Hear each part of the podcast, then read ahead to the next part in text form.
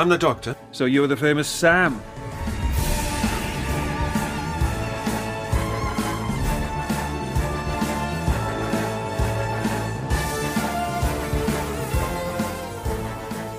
You're listening to Pieces of Eighth, the Doctor Who podcast that leaves you with no other option if you're looking for exclusive Eighth Doctor content. It's very true. We're back. It is very true. We're back as we look to explore those sections of the Doctor Who universe that feature the incarnation of the Time Lord as played by Paul McGann. I'm Rebecca Chapman. And I'm Kenny Smith, and you join us on our mission, our never ending five year mission. No, it's not, that's Star Trek. Uh, our quest to feature the Eighth Doctor's exploits, whether on screen in books, novellas, full cast audios, short stories, comics, animations, talking books, magazines, and more. Phew. And take a breath. Thank you. Today it's episode 8 of our Eighth Doctor Adventures novels, which were published by BBC Books in the 1990s. And we've reached Option Lock by Justin Richards, a book which I loved at the time and still do.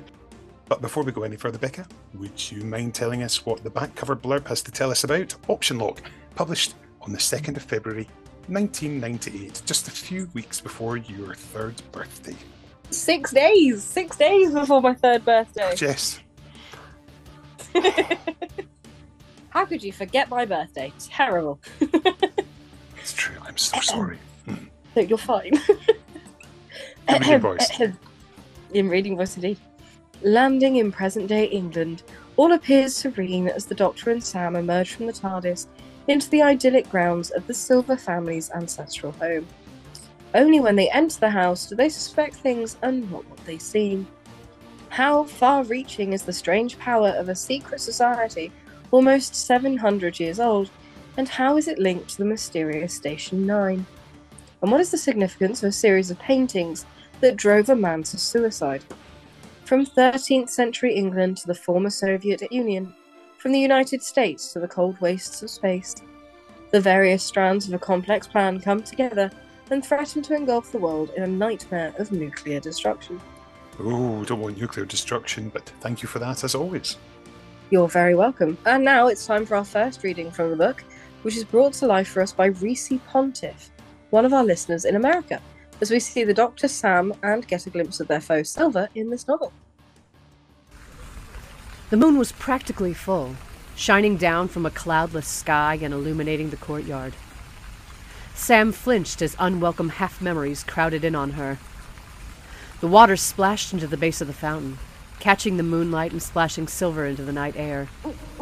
Somewhere in the distance, an owl hooted and a dog barked, but Sam noticed none of it.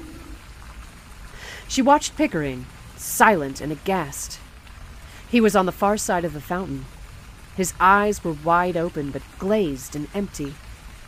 He seemed not to see her standing in the doorway. The night breeze tugged at his pajamas, blowing the jacket back against his chest. And as she watched, he stepped forward, carefully, deliberately, into the fountain. Sam and Pickering both stood unmoving for almost a minute. At the end of it, Sam was nearly frozen. Pickering was drenched. He was right beneath the shower of water cascading from the gargoyle's upturned mouth. Sam watched, unable to speak, just as rooted to the spot as Pickering seemed to be. Then, as she watched, he waded forward, through the pool, and stepped out on the other side. His feet slapped wetly on the flagstones as he walked back towards the house, leaving a trail of dark dampness dripping behind him in the moonlight. She thought he had seen her and was coming over to say something, to explain. But despite the fact that there was hardly room, he pushed past her and through the door. She felt the water seeping through her t shirt as she turned to watch him, contrasting with the fleeting warmth of his wet body. She was aware that she too was now soaked to the skin all down her front as she watched him make his purposeful way across the hall.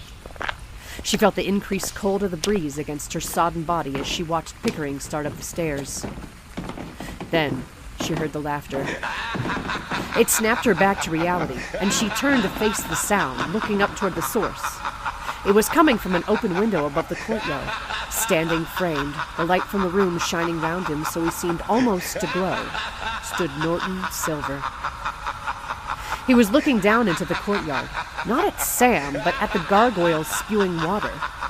He was laughing so hard that Sam could almost imagine the tears running down his cheeks and splashing into the fountain below. As she watched, he rubbed his hands together in glee and then threw his head back and laughed all the harder. Sam watched Silver for a moment, puzzled, unsettled, and unnerved. Then she shivered, looked down at her clinging wet t shirt, and darted back inside. As she ran, a shape detached itself from the shadows at the foot of the stairs. She tried to stop, to change direction, but managed neither.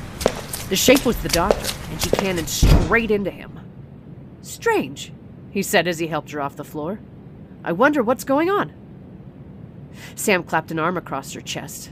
But if she was trying to hide the fact that she was standing in front of him dressed in nothing more than a wet t shirt, the gesture had the opposite effect. You're all wet. The doctor stepped back and looked at her. Sam looked away. He snapped his fingers and grinned. Of course, Pickering pushed past you as he came in. I'll bet he didn't notice you watching him any more than he noticed me. Or Silver, come to that. The doctor frowned. As if puzzled, Sam had said nothing. Are you all right? Am I all right? she said loudly. We watch a man walk into a fountain in his pajamas, and you ask me if I'm all right.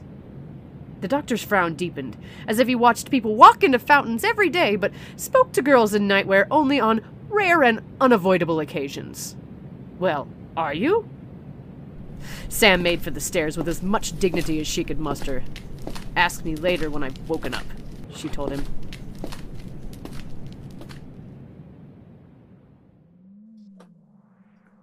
There we go. And next, we'll hear from our friend Steve Cole, who was the range editor of the BBC Books. Hi, I'm Steve Cole. I was range editor for BBC Books Doctor Who list back in the late 90s. Our next one is Option Lock by Justin Richards, who I'd imagine pretty much in the word go, the pair of you must have got on really well. Yeah, again, Justin was um, commissioned by Nuala. Uh, so Option Lock was, I, I, think it was anyway, unless maybe I did commission it.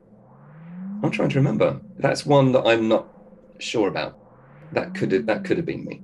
I remember reading the synopsis anyway and thinking this is this is going to be fun. It's going to be good. And um, it was. Uh, and when uh, Justin came down for the uh, launch we had in in June at the Subterranea in Ladbroke Grove, yes, we met there, and I thought, oh, this is a very pleasant, personable fellow. Clearly, his knowledge of Doctor Who was encyclopedic, but then, you know, so were most of the authors. But what, what set Justin apart was the way he clearly loved using language, and he just had this little factory in his mind uh, where plots and twists would present themselves, and he would uh, and he would present you with a mystery a mystery that could have like slotted into all sorts of different genres or books that he was choosing to make a Doctor Who story out of it.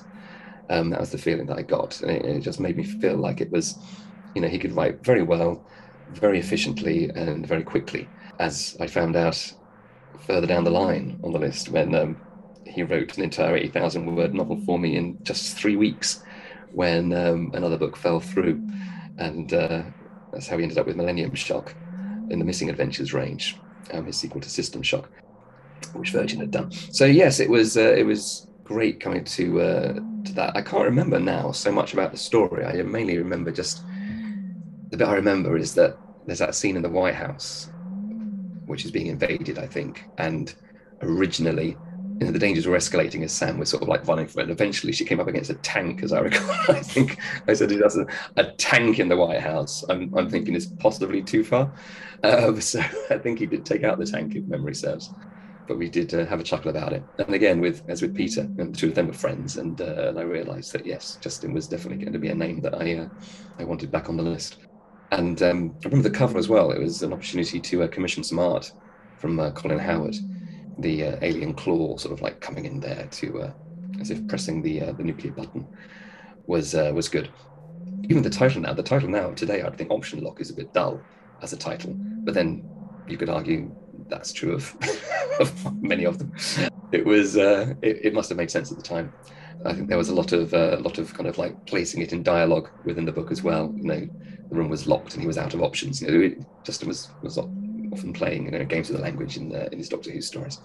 So um, yeah, that's a, it's a thumbs up uh, from me for Option Lock, and uh, yeah, the beginning of uh, not only a great working relationship, but a very great friendship that has endured through the years. Absolutely brilliant, fella. I think that the story is also particularly relevant at the moment, the 21st century, given that we've got a nuclear missile killing system in space. And given the way of the Mm. world is at the moment, it's something that's, it's funnily enough, when I heard certain things, I, I did think of option lock and just thought, yep, this um, Justin thinking way ahead of his time. yes, well, that was it. I mean, he always was. Um, working at IBM, I mean, he was the man who um, you know, helped come up with the uh, the start button menu on your PC. You know, he was tasked with imagining futures for things, and would do that, you know, kind of almost routinely as part of his job. So, he was always, you know, he was very good at that. I remember when we were talking about one time because we're a bit like Terrance and Barry Letts, you know, in as much as we we try and meet once a month or so for for a lunch someplace and a chat, and uh, both when I was editor and then when he was editor, you know. And I remember we were talking about energy um, saving bulbs and the, very slow take up of them over traditional light bulbs. Remember Justin saying, "Eh, all you need to make that happen is just every time you buy a regular light bulb, you have to fill in a form. If you did that and made it slightly difficult or just some small barrier in the way of doing that, you would get a much bigger take up on the energy saving ones. I think that's actually so true, isn't it? If you actually had to fill in a little form every time you bought something that wasn't energy efficient, I'm sure there would be a, a swifter, a swifter move. So yes, he was, yeah, very clever guy, very clever guy. I, I I'm not quite sure how how you were so confused as to whether or not he was a regular guest. He is a regular guest. I did get that he wrong is last, definitely a last regular episode, so- guest. Yeah, he definitely is, given that he's in every single episode here in the first 18 of this season. So, Oh, I uh, know, but he's fantastic. So we Sorry, love him. Steve. We do love Steve. So Kenny, what do you recall about this book the first time you read it? I fell, in love with it from the word go. I've loved Justin Richards' work since he started with Virgin Books, doing Theatre of War, which was very clever and literate. And I just loved his writing style and just thought, this guy knows how to tell a story very cleverly and does it so well. Structure is great, the characters are great, the use of the language is wonderful. There's it's just wonderful and uh, Justin has written an awful lot of stuff since then. Um, going on to work for Big Finish as script editor on Jago and Lightfoot, coming up with amazing stories there, absolutely capturing that Victorian feel. Written some fantastic Doctor Who novels, and he would, of course, go on to become the range editor after Steve Cole stepped down and oversaw an incredible number of stories, writing many of them himself. Uh, one of which I actually was reading on the day that my dad passed away, um, back in uh, 2002 in September. So yeah, he's a great writer. I absolutely love his stuff, and every time I see his name in something, I think, "Yep, we're in luck." He sounds fantastic. He is fantastic. And joining us to talk about Option Lock is Justin's son, Julian. Hello, I'm Julian Richards, and I am the son of Justin Richards, who wrote Option Lock. Welcome back to Pieces of Eight, Julian. It's a pleasure to see you again and to hear you. Pleasure to be here. Thank you for having me back. I have to say, Option Lock was one of those books. I I was a reader of the Eighth Doctor novels from the word go. I've even got the original press pack for when the BBC book range launched, and Option Lock was one of the was one of my first instant classics. And just thinking, yep, this is how Doctor Who should be told, and it's just a it's just a rollicking good proper Doctor Who story, and it seems so relevant, especially today. So, how did you find it when you first read it? I mean, I first read it relatively late in the day, in that my approach to the Eighth Doctor adventures was an interesting one, in that I had no sense when I started reading them that they happened in any kind of order. And so I think I mentioned last time I started with The Burning, and then it's entirely possible that the second Eighth Doctor adventure that I read was Sometime Never, which is quite a leap and quite a book to, to try and wrap your head around at that point. Um, so option lock, I came to um, at an interesting point where I'd sort of read ahead, and I think I'd read uh, Demontage as well, and I'd also understood that Sam doesn't last as a companion, and got hints that people didn't particularly find that there was much of interest to her, which seemed utterly ridiculous to me reading Option Lock because she's fantastic and she's she's great through the whole thing and carries action and understanding through and just bounces really well off the Doctor as he's written there and the rest of the supporting cast. So I'd also picked up bits and pieces of what Dad had been reading to write it. The research books for most of those things are still scattered around the house, and so I sort of knew what the influences were going in. And yeah, so it was it was an interesting one, and I, I enjoyed it a lot, and I enjoyed it again rereading it more recently, and I can see having now actually read through the early run of the Eighth Doctor Adventures, I can see how it's growing and how things are shifting and changing, leading into where they end up, and it's quite quite nice to see. Option lock is sort of that. There's a nice short, the Doctor and Sam steady period, as it were, before Sam gets lost and then before Fitz arrives. And option lock is sort of nicely typical of this is what Doctor Who would look like if you had to say, well, what does the Doctor and Sam look like? What's that era like? It's like it's option lock. And I think that it's such a great concept, the fact that we've got the defence programme which has been run in secret. And you can just imagine it's so true to life. You can imagine that's something that would very much be something that the governments would do. Mm, yes, and it, it there's a lot of interest going on there. It's interesting as well, having looked back at the original pitch and the, the changing pitches, the extent to which that sort of tracks through but grows and evolves with the research. So the the early stage versions of the story that becomes Option Lock, The Long Dark Night of the Soul, as it's initially pitched as, change a lot by the final version. But the governmental secret defense, the the politicking and the conspiracy, that's constant through the whole plan. So that's quite clearly at the center of what what Dad was thinking with it. And then, of course, the fact that it's all revealed and exposed, and uh, saying, "Of course, we'll make it available to the world." And, uh, and yeah, it's. I think it's very clever, just the the politics of it, and it's as in the years since the book was published, we've seen that um, politicians can be a rather slimy and untrustworthy lot. And uh, I, hmm. I really enjoyed the fact that it's having reread it again quite recently, it's it feels very true to life, and in many ways, it's ahead of its time.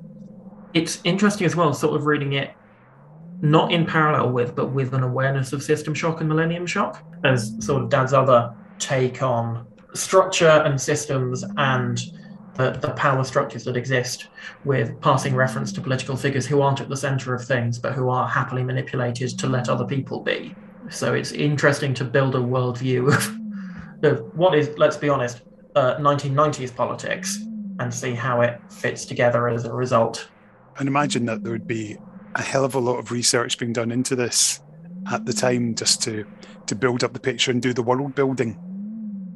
Uh, yeah, no, loads and loads of stuff. I mean, Dad is a historian by inclination, and perhaps tellingly a theatre historian by training, hence theatre of war being the starting point for this. And it was interesting doing my undergraduate degree, which was the same undergraduate degree he did, and go, no, hang on, this module is just chapter eight of theatre of war. this is this is directly cribbed from these lectures. And then going, no, hang on, the main villain of Time of the Daleks is my personal tutor now. What's happened here? I love subtle stuff. So like yeah, that. and it's yeah, and it it's also interesting seeing from the initial proposal how much the research could have gone an entirely different direction. So to to sort of briefly sum up the the three major changes that happened between the initial proposal that Dad sent sent into uh, Nuala Buffini when they were first taking things in, and the the book he ended up writing the first obvious thing is that it is pitched with no knowledge of what the Eighth Doctor range is going to look like. And in fact, from the initial draft, it's not clear that it's written for Paul McGann, not for Sylvester McCoy. It's very much a, a tail end of the Virgin New Adventures. If they ask me for something, I've got this in my pocketbook um, with a solo doctor with no companion who is present when the, the aliens crash or when when the inciting event happens, and that's why they're tied back to, to later. then the sort of second big change is that it's much more tied up in the alchemy side of things. It's not a crashed alien spaceship, it's sort of two fundamental alchemical forces that are personified by this this ritual. And the, the lighter force, the creating force, is trapped inside the doctor, which is why the doctor has to be present for the events of the novel after the the ancient alchemical section and it's all it's all very strange in that very particular new adventures way that's fascinating to look at and you you don't quite see where the journey that got Doctor Who there happened, but it makes perfect sense once you're on board with it. Um, and so the research could have turned very much towards the alchemy and the historical understanding and the digging into the the concepts and ideas behind that. And then sort of the third major change is one of those where you look at it and you go, yeah, no, that's obvious. There is no reason in this book why this was taken out of this book. And that is that it's a werewolf story. Oh. And it's ah. written so that Silver and all of the, the future alchemists are werewolves and they, they transform. And the simple, straightforward answer to this, and all the, the letters from the BBC say, We're loving the werewolf stuff and we love seeing that taking things in Doctor Who, is that it ended up in the publication schedule the month after Curse which, uh, which is, of course, written by his good mate, Peter Anghelides. Yeah, so Peter beat him to it. I think it's uh, it's very vivid. It's one that's very easy to visualize. I think the fact that it's relatable settings and relatable characters that we can see, and for me, that's what really struck me first time when, when I read it. And again, rereading it, you can picture it. It's the attention to detail and the world building there is is very much something that's visualizable, visual, visual, visualizable. You know what I mean? hmm. Yeah, it's one of those things where when dad decides he's going to give you a description, he doesn't hold back with it a lot of the time. And there's a fair amount of his writing where he says, no, the plot has to get, we have to get through the plot. We will stop and describe things that are vitally important, but we are going to, to press on and get there. Uh, sometime never sort of the, the example for that, where the plot is steaming ahead most of the way through, and it will pause to describe the crystal skeleton or the Council of Eight or just the wings of a butterfly, but that's not representative of the whole thing. Whereas something like Option Lock or Dreams of Empire, where it's built on the atmosphere and the understanding and that visualization, it absolutely pulls you right in and says, right, this is where we are. Look around. Can you feel it? Can you breathe it? This is the place. And it's it's two different modes of writing, but it's the same general approach of what's going to serve the story best here. Is it an understanding of where we are, or is it an understanding of what's going on? And I think a lot of option lock has the time to let you stop and just soak in the tension and the atmosphere. There's a couple of chapters where the outline for the final version, which is a 5,000 word document, there's like a tenth of the book in the, the final version of the outline. Chapter seven is half a paragraph long, and it's just them watching the countdown to see if the nukes are going to be shot down or not. And the chapter is just that tension building as we build to find out we're like we're only two-thirds of the way through the book. There's no way this is going to happen but but it might. And so that i think is a, a nice clear example of no the plot can sit back for a minute. We're going to build some atmosphere. I'm just going to get a book here, and I'm actually going to quote something just in a wee second. Um, but in the meantime, I think that um, I particularly like the fact that he's got a great grip on this incarnation straight away from the word go even though he's only had what an hour of screen time, and the fact that obviously would, your dad comes to help play a huge part in defining this Doctor's incarnation. There's a lot in the very first pitch where he's talking about wanting to capture the tone of the the TV movie, which quite quickly becomes apparent that what he means is trying to capture Paul McGann. And there's um, the the opening and closing narration in option lock, the sort of opening third person seeming stuff, and then future Sam at the end, is a deliberate attempt to recreate the feel of it was on the planet Skaro that my old enemy, the Master, was finally placed on trial for his crimes. And it's that feeling of, well, this is what the Doctor is now. This is how it works. We're going to have this slight building. We're going to have the Doctor sort of know things about people without explaining how because that's something that he does. We're going to have a little more action and a little more speed and a little more Americanism. Yep. And then that that initial starting point, sort of not in option lock itself, but as as Dad is writing and as he becomes a range consultant, it becomes clear that what they're actually trying to capture is Paul McGann. And it's sort of that thing of the burning is, I think, where it starts to crystallize, and the run after the burning is where it pulls together. And what they have to do to finally twig how Paul McGann does it is take him apart and put him back together again in sort of the same way that I adore Paul McGann's main range stories. And I adore the Eighth Doctor Adventures with Lucie Miller. But there is something to be said for Lucie Miller into the death, taking Paul McGann apart so that Dark Eyes can rebuild him as if the TV movie had never happened and let McGann build his incarnation from fresh. Because it does end up differently. Yeah. In the same way that if you take Colin Baker and tell him he doesn't have to do the Twin Dilemma anymore, he gives a very different performance of recognizably the same Doctor, but with a, a growth and a space that he doesn't have on screen. And Paul McGann, more than any other Doctor, except possibly John Hurt, has that lack of space and time. That means if you just put the actor alone in the room and let him play the Doctor, he does it fascinatingly. Yeah. And the novel's range somehow gets that as well without ever having the man in a room. It does make you wonder what it would have been like to hear an audiobook reading of some of his his of some of his books. I'd have loved to have enjoyed some of those because there's some doozies in there that would have been perfect for it, particularly the burning, as you say, as we get to work out who the doctor is. But that's another story, literally, for another day. I'm going to quote a wee bit to you from I Who, the unauthorized guide to Okay. Doctor novels, which I intrinsically disagree with an awful lot of what it says in here. But I'm going to quote you this wee bit about Option Lock. A book that deliciously alternates between the quiet, the doctor trapped in the pagan loving English countryside, and the loud, nuclear Armageddon is only minutes away.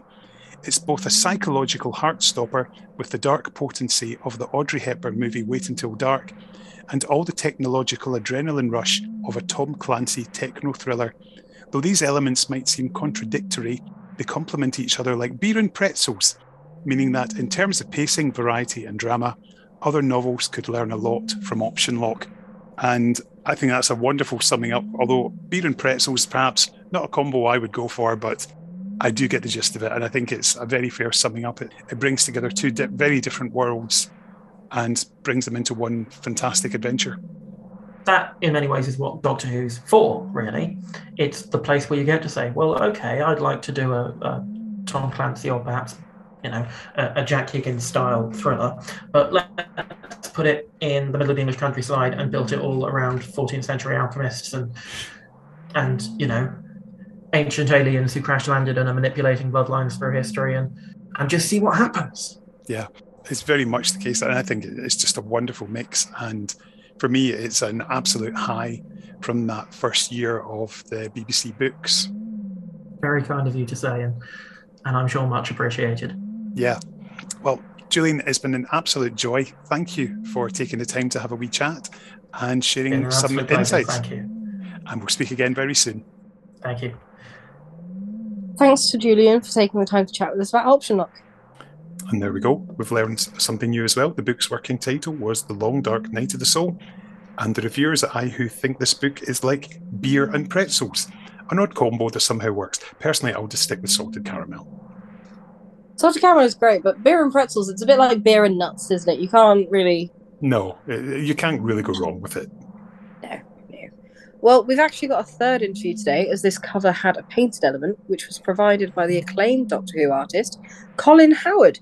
And he recently took the time to have a chat with us. I mean, I say us, you know, with Kenny. That's because you keep being busy. I can't help it. I'm really sorry. That's okay. Hi there, my name's Colin Howard, and I was the um, sort of artist on Option Lock, uh, the Eighth Doctor um, novel from the BBC. Fantastic. Welcome to Pieces of Eighth, Colin. May I ask, what do you recall of the casting of Paul McGann as the Doctor? I absolutely loved Withnail and I, so I was quite happy with that. Um, I thought he was a brilliant actor with great depth and um, was just desperate to see what he was going to do with the role. and it was just such a shame it was never picked up and run with after the original TV movie. But um, no, I, I, really enjoyed his Doctor, and um, was fortunate enough to meet him a few years ago, and he's an absolutely lovely guy, which is always brilliant as well. That um, you know the people you look up to are as lovely as you'd hope they'd be.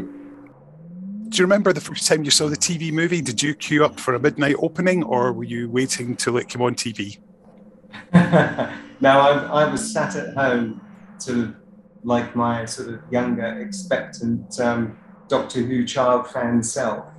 I just sat at home with my wife watching um, this movie and sort of really quite enjoying it. I love the cover for Option Lock. To be honest, I had no idea it was artwork. I just I'd assume it's just it's stunning. It's just absolutely one of those covers you look at it and you just go, "What the heck is that?" yeah, it, it was quite an impactful one, and I really quite enjoyed doing it. More so because I could mess about a bit with detail as well. I was mostly asked to just supply the uh, the claw of the gargoyle, which was um, reanimating with the nuclear blast behind.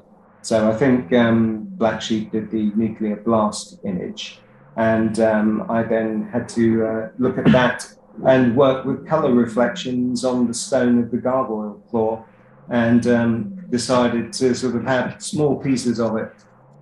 So you've got the small cracked sections sort of leaving as it's flexing beneath the skin of the stone and uh, dropping away. And um, I added quite a few little uh, ridges and angles and callus kind of things on it so that I would have something to play with with the lighting yep. rather than just a boring stone claw to just sort of um, make it a bit more alien and, um, and groovy, man. yeah. yeah, really quite enjoyed that one. Yeah, I mean, I think it's that's the thing that with what you do with artwork that you could it's never quite the same in digital just that teeny tiny level of detail that you can capture with a pencil and it's mm-hmm. just it's just amazing just seeing that up close yeah you say that but a lot of my work is now digital and has been for quite a few years for example all the candy jar books that i did for lethbridge stewart they're all painted digitally they're not original artwork, even though they look like traditional art. Yeah. Uh, I paint that way um, digitally now, so that um, I can then go in and do crazy detail on stuff uh, at massive degrees. For example, I'll normally paint at about 300 times resolution, zoomed right in, so that you can really go in sort of at a, almost a pore kind of uh, depth with the uh, the realization and make it look as um, as polished as possible. So, which, which, is a dangerous thing to give a detail-free black me. I can imagine. So, what sort of brief do you remember? What you were handed for this? Was it a case of well, handed literally? Was it get yeah. some sort of claw hand sort of thing and then it, take it from it there? Was, yeah, it was simply the brief was that um, they wanted the idea of this gargoyle claw with the um, the blast behind um, so I was kind of given free reign to um, to design the, uh, the gargoyle hand stroke claw, and um, yeah, just then reflect those colours that they were going to use for the explosion, so that it sort of blended and became seamless with the digital background. It's quite incredible just how things work, isn't it? I mean, you consider that's what 24, 25 years ago, and how mm. things have come on since then. It's quite, oh, God, yeah. amazing. I mean, mm-hmm. as, as, an artist, I mean, the fact that you, you mentioned now that you can do so much digitally now, how does that feel physically? Because I'd imagine that you know, when you've got your hand, when you're touching the paper and things like that, and then to have your hand against a screen, there must be just mm-hmm. that slight difference and just sort of the, the sensation and the feel of just I don't know the word. What's the word I'm looking for? It's not trying to say more real or sort of make it more vivid when you're mm. working with the physical media yeah, it's a, a really strange thing to teach yourself. I mean, I used a, always have used uh, Wacom tablets. And originally it would be connected to your computer uh, via cable, and you'd then have a tablet. So instead of actually working directly on what you're doing, you end up essentially patting your head and rubbing your stomach at the same time because you have to disconnect from how you're used to working and be looking over here at a monitor while you're working down here. So you sort of end up looking over at the monitor all the time and sort of moving the essential uh, kind of mouse cursor that you get with the graphics pen. And wherever you put that on the tablet is uh, reflected on the screen. So you're then sort of like working like spray painting a wall uh, without touching it almost. It's, uh, it's quite a strange thing to teach yourself to do. But um, the last tablet I got was a, a, far more expensive one where you actually work on screen, which I purchased just around the start of working on Evil of the Daleks. Brilliant. Fantastic, Colin. Thank you so much. That's okay, mate. Thanks to Steve, Julian, and Colin for their time today. And as ever, we're going to close with another excerpt from the book for you, this time from nearer the end of the novel, as the Doctor and his friends realise the danger of the situation with Silver. Dun dun dun. So, what's Silver up to, Doctor? Timms asked. By now, I would think he has control of Station 9. How? The doctor looked surprised. It doesn't matter how, but that's his objective. To what end? Timms asked. Oh, that's quite simple. Silver wants Station 9 to launch its nuclear missiles at a location on Earth's surface. I imagine this farce, he gestured at the map at the far end of the room, is something to do with getting the trigger codes released. Harrison and Timms exchanged glances. I'm not sure I buy it, Harrison said at length, but let's take that as a straw man for now. That just leaves one obvious question. Two, if you ask why he's doing this at all. The obvious question I'd like answered, Sam told him, is what's a straw man? It's a proposal, Timms said, usually one made just to get discussions going, one you expect to be knocked down. Crikey, Sam said, what a language. You'd prefer Latin? The doctor asked with a slight smile. The question I had, Harrison interrupted, is where is he going to aim the missiles? Oh, that's an easy one. The doctor tapped his foot on the floor. Here. Here? Well, give or take half a mile. He looked from Sam to Harrison to Timms. His eyes had a deep intensity now as he spoke. An urgency echoed in his voice. I said you wouldn't believe me, and we don't have time to go through all the proof, but Silver aims to destroy this house together with the people he's managed to gather inside as a result of revealing the existence of Station 9, and only incidentally will he wipe out about half of Britain. The force of the explosion will release the Cimmerian life essence from the people who carry it within them, and from the Philosopher's Stone. The energy will be sufficient to recreate the Cimmerian and revitalize their spaceship in the grounds outside. And the reason he hasn't killed us, and hasn't killed me in particular, I suspect, is that he wants our minds to be absorbed by the Cimmerian at the moment of their recreation. You're right, Harrison drawled after a suitable pause. I don't believe you. He gave a short laugh. Hell, I don't even understand you. Not, Timms said, that you have a better explanation. True enough, but it's academic anyway. Station 9 will never fire its missiles, that much is certain. Oh, said Sam, what makes you so sure? Harrison rounded on her. Because those of us who have known anything at all about Station 9 also know that for each installation, including this one, that there are fail-safe cutouts that can be operated from Cheyenne Mountain. Those fail-safes will defuse the missiles and turn them into lumps of harmless metal that will, at worst, survive re-entry and crash into a field somewhere. And thanks again to Reese Pontiff for reading the text for us. And it definitely works with an American accent when there's a military element involved. I don't know why, it just does. It's so stereotypical. I know, but it works. it does indeed. Remember, if you've enjoyed this week's Pieces of Eight, or indeed liked any episode we've done previously, please do leave a review for us on iTunes or wherever you find your podcasts, because it means more people can find our episodes, and it's always appreciated. It truly is. We'll be back next time with a chat about the ninth BBC book to be released, Longest Day. And we'll be talking with Mike Collier, the man whose name appears in the cover, as well as editor Steve Cole. Of course, Steve Cole's going to be there, but we're going to find out just who wrote this book and put some rumours to bed. So until then, I've been Kenny Smith. And I've been Rebecca Chapman. Bye-bye. Bye